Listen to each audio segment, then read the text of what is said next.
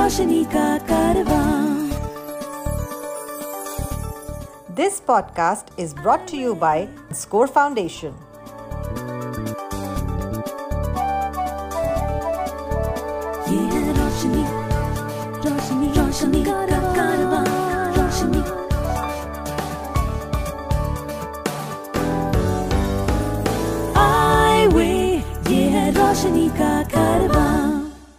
Hi, my name is George Abraham, and welcome to Eyeway Conversations. My guest today is Hannah Alice Simon, a very special and a highly gifted young lady from Kerala.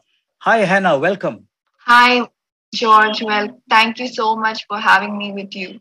So, to begin with, uh, let me congratulate you on this spectacular performance at the CBSE exams this year.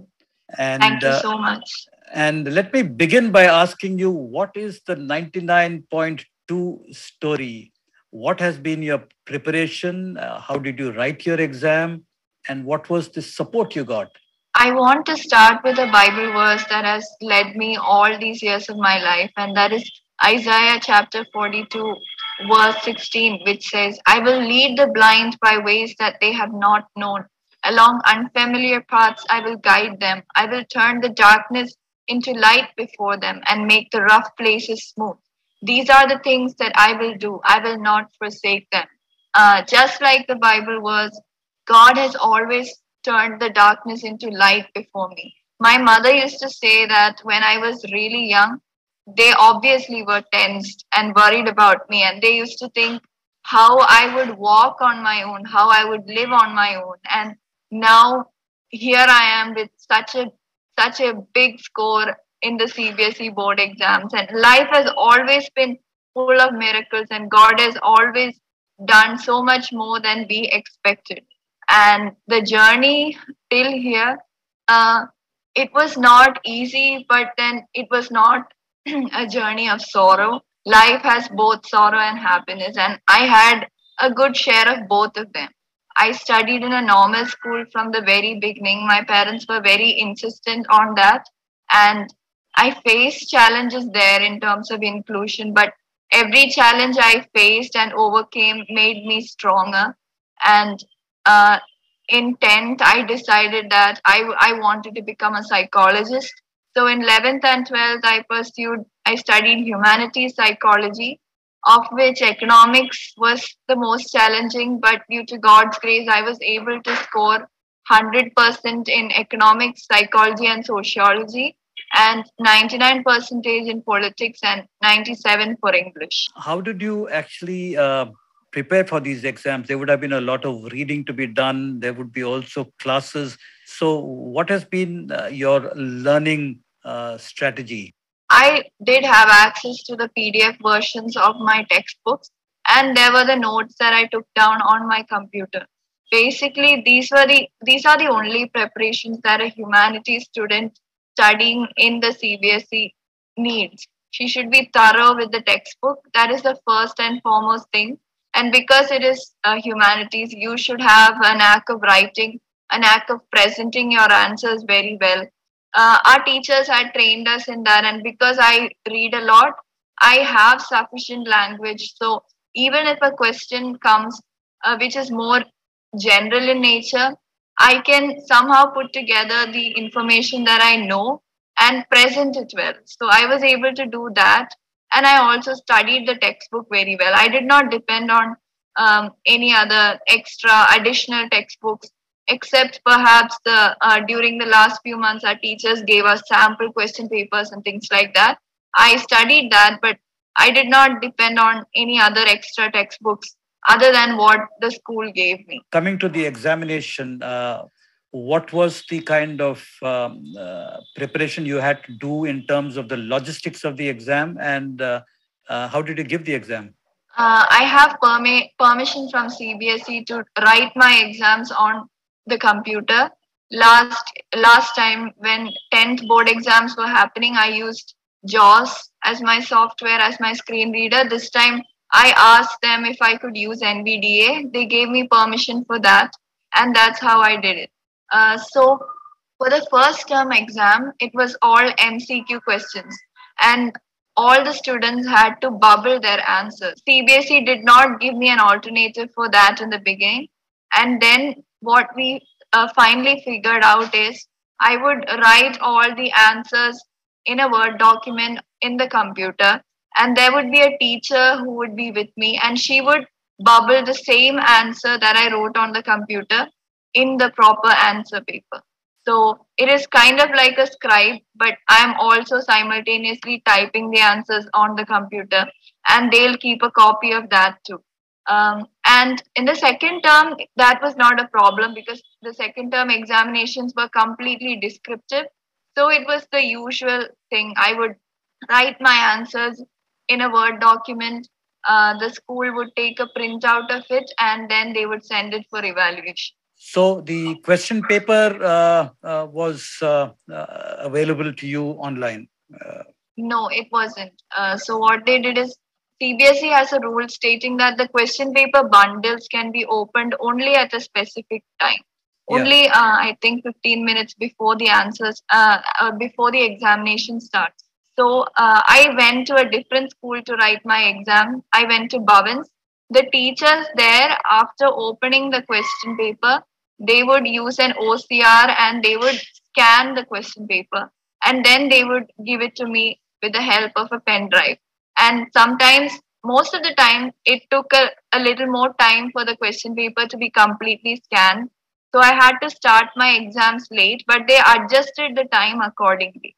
And sometimes scanning can be a little inaccurate and there were mistakes here and there, but the teachers were supportive. So whenever there was a mistake they clarified it for me and they typed in the correct words um, so i think without the teachers support i couldn't have done it i would have faced a lot of problems but they were constantly supporting me even though they were not the teachers from my own school but did you get any extra time because uh, the uh, cbse rules does say that a blind student gets 20 minutes per hour extra. Was there any of that kind of provision for you, or that was yes, I did get extra time. So for uh, the first term exam, which was one and a half hours, I uh, I got half an hour extra, uh, and for the second term exam, which was two hours, I got 40 minutes extra.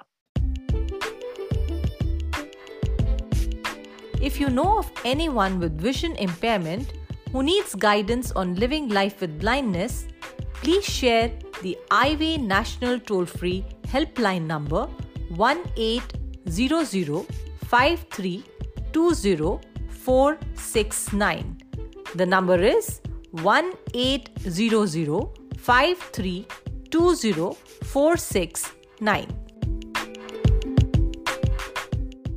Now, I believe uh, you said that you had studied in a in a in a mainstream school talk about your experiences in the school.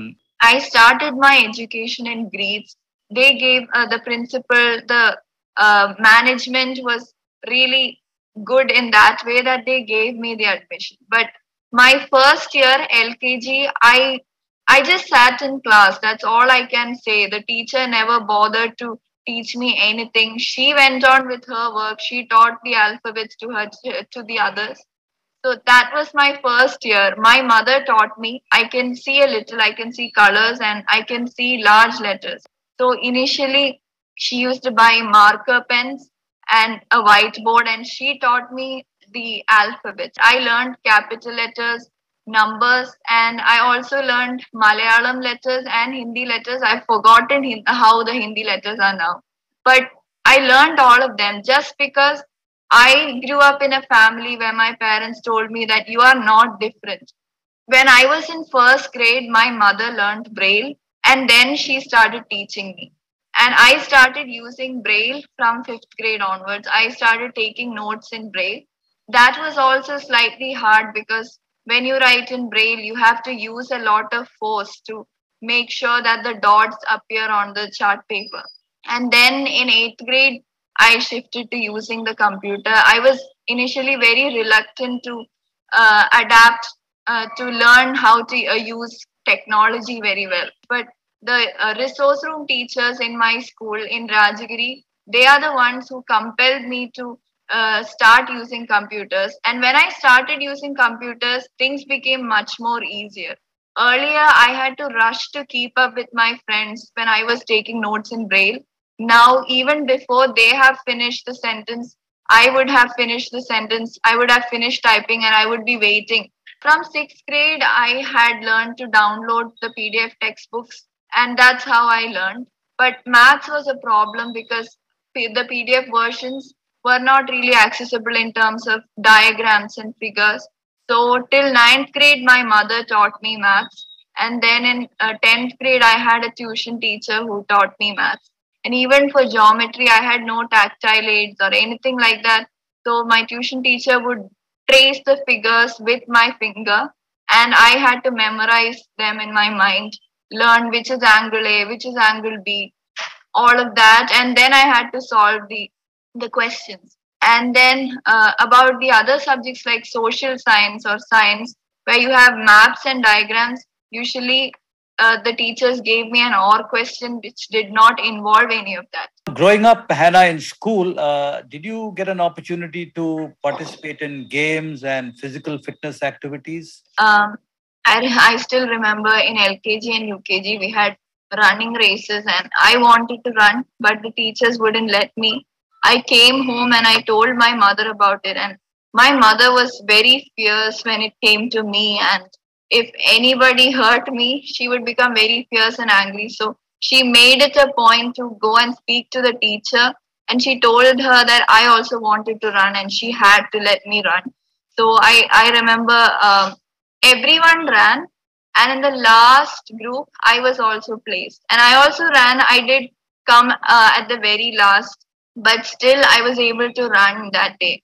And uh, later on in fifth grade, I shifted to Rajagiri again when we had physical education. Initially, the teacher did not could not accept that I also wanted to run.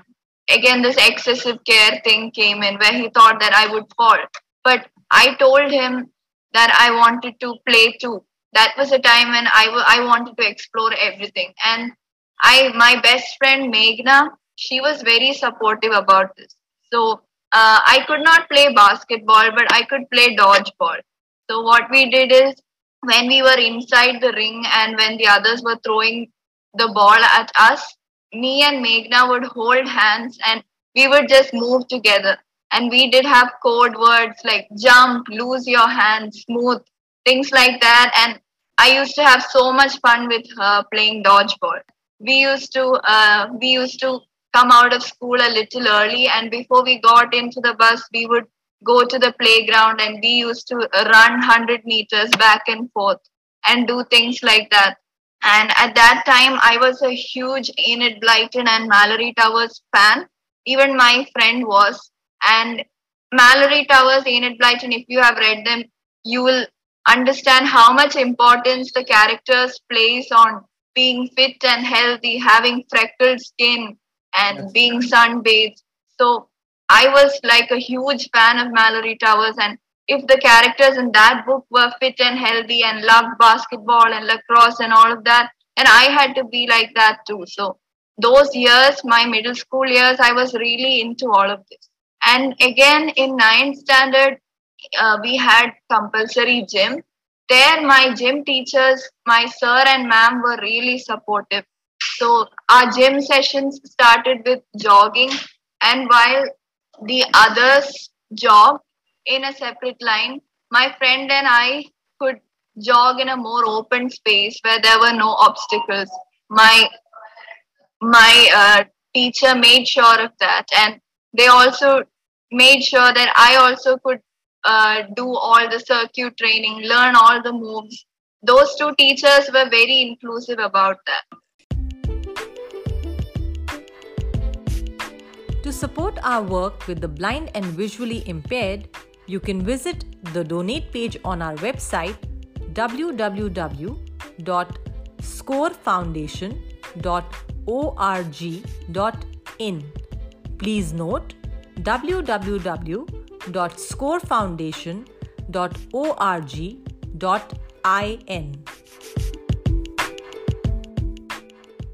tell me a little bit about your eye problem. Uh, is this something that you were born with, or this is something that you acquired along the way? I was born blind, but it is not a genetic condition.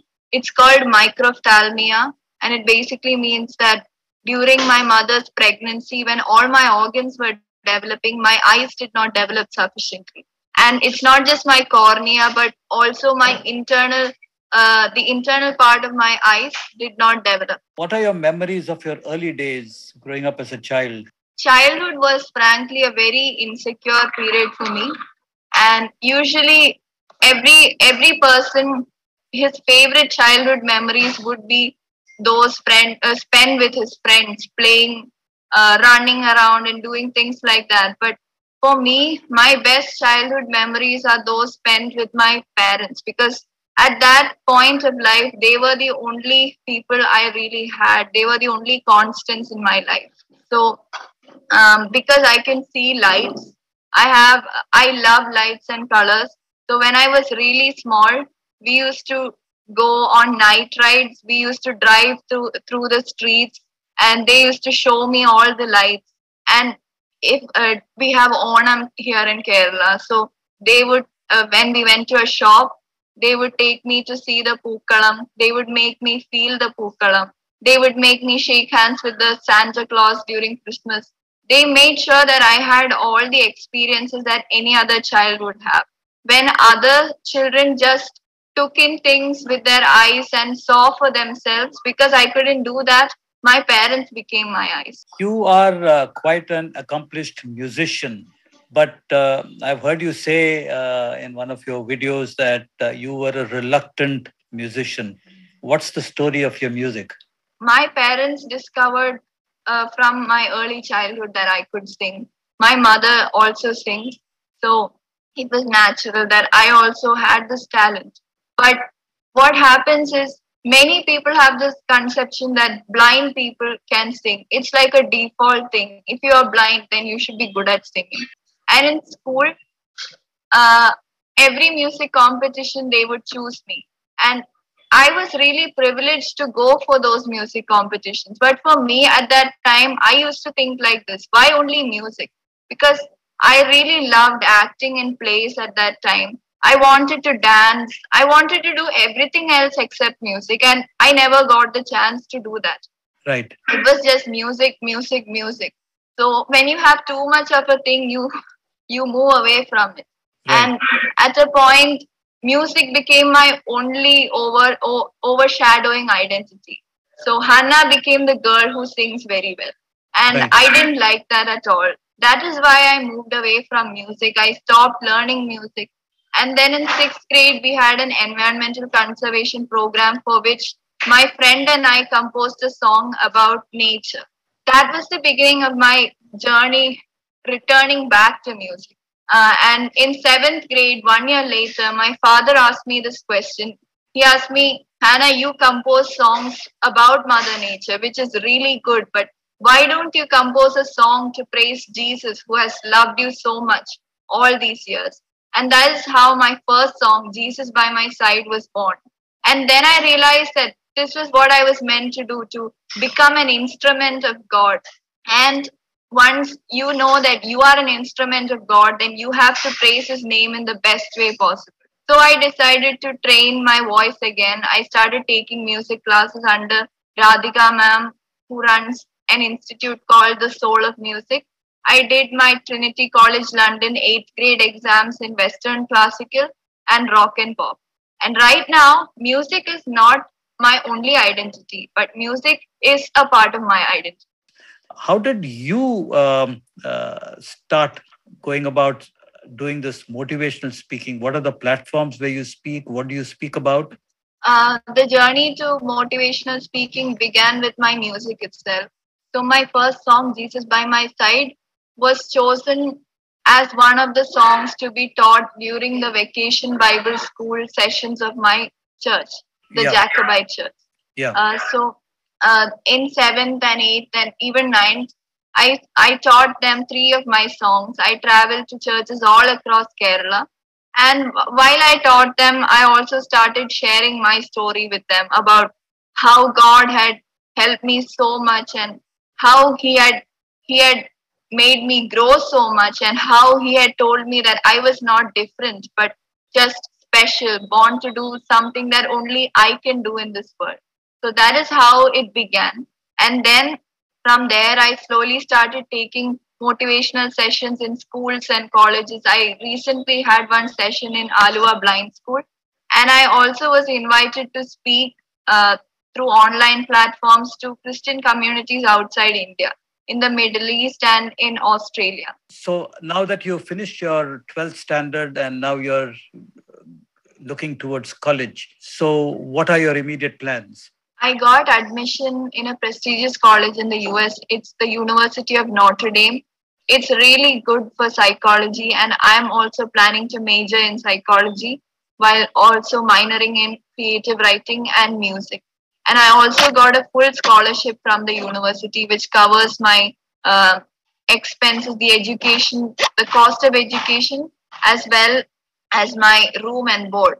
Um, so that that was a big miracle in our lives. Colleges and universities in the US have uh, a lot of facilities for uh, students who are differently abled. So I think uh, you would enjoy it. Yeah, they've already made the textbooks accessible to me. They have contacted me, they have connected me to other students with visual impairment. They have made sure that I feel safe and secure in the university. You know, we talked about your studies, we talked about your plans.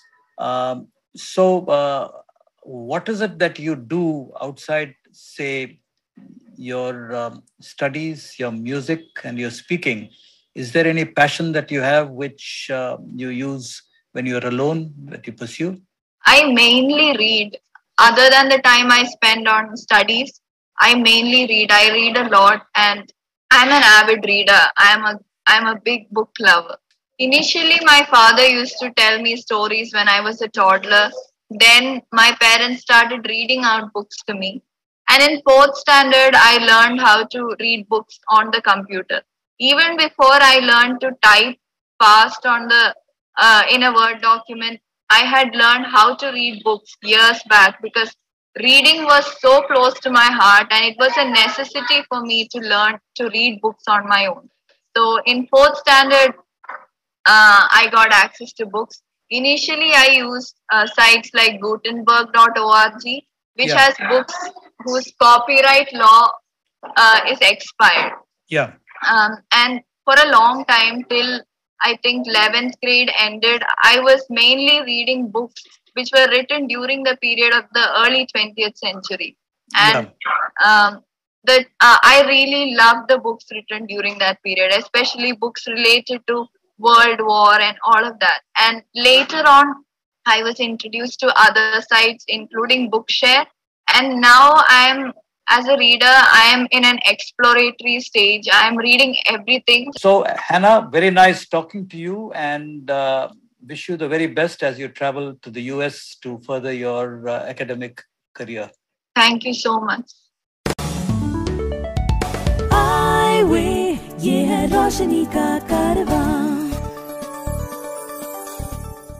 This podcast was brought to you by Score Foundation.